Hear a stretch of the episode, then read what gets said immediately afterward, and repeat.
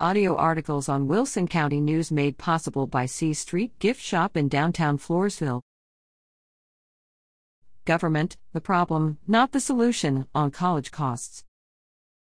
No sooner had President Joe Biden announced his plan for student loan debt forgiveness, $10,000 for non-Pell Grant recipients and $20,000 for Pell Grant recipients, the president of the NAACP was complaining that it should be more than twice as much. At least $50,000. Brookings Institution scholar Andre M. Perry echoed the sentiment. The plan, according to Perry, does not go far enough in addressing the root of the problem, a post-secondary education system that has seen tuition rise threefold in the last 30 years. That same system will put future borrowers in peril. We have a problem here known popularly as the chicken and the egg. Do we need to pump a lot of tax money into higher education so students can afford to deal with runaway tuition costs? Or do we have runaway tuition costs because we're pumping billions of taxpayer funds into higher education? A picture of the stark reality of way out-of-line tuition costs is provided by blogger/economist Mark Perry, where he shows relative price increases of various goods and services from 2000 to 2022. From January 2000 to June 2022, the overall rate of price increases, the average of all goods and services, was 74.4%. But over the same period, the increase in the cost of college tuition and fees was 178%, and the increase in prices of college textbooks was 162%. More than twice the average rate of inflation. The prices of new cars, household furnishings, and clothing were unchanged over this period, and the price of cell phone service was down 41% and computer software was down 70.5%. Whereas the price of college textbooks increased 162%, over the same time period the price of recreational books, according to the Federal Reserve Bank of St. Louis, declined slightly.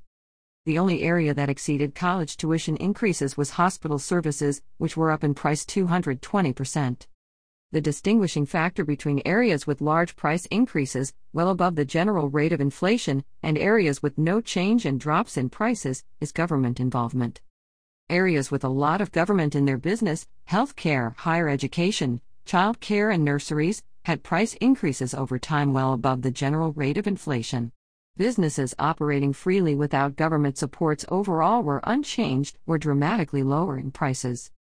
So our scholarly friend at the Brookings Institution may well have things backward. Government is not the solution to escalating costs of college tuition and books, but to a large extent, the cause. Universities are free to bloat their bureaucracies and offer programs that are of little practical use, such as various ethnic studies programs and other programs structured to appeal to politically correct themes that are popular with youth. They do it because they know that government programs and supports will bear the costs. Of course, universities should be free to do what they want. But not on my dime. What is being called loan forgiveness is not loan forgiveness. It is debt transfer. How many reading this column would be glad to pay tuition for their neighbor's children? This is what is going on. But it's really worse. At least if your neighbor asks you to foot the bill for their child's tuition, you can refuse. But now we have a smiling president buying the love of Americans who are happy to see their debts disappear, while those debts are transferred, by presidential fiat, to American taxpayers. Is this really the way to build a nation of strong character and a thriving, efficient economy? Regarding the NAACP, I wrote a book called Uncle Sam's Plantation: How Big Government Enslaves America's Poor and What We Can Do About It. NAACP is doing its part, making college too expensive and getting government more involved to make things worse.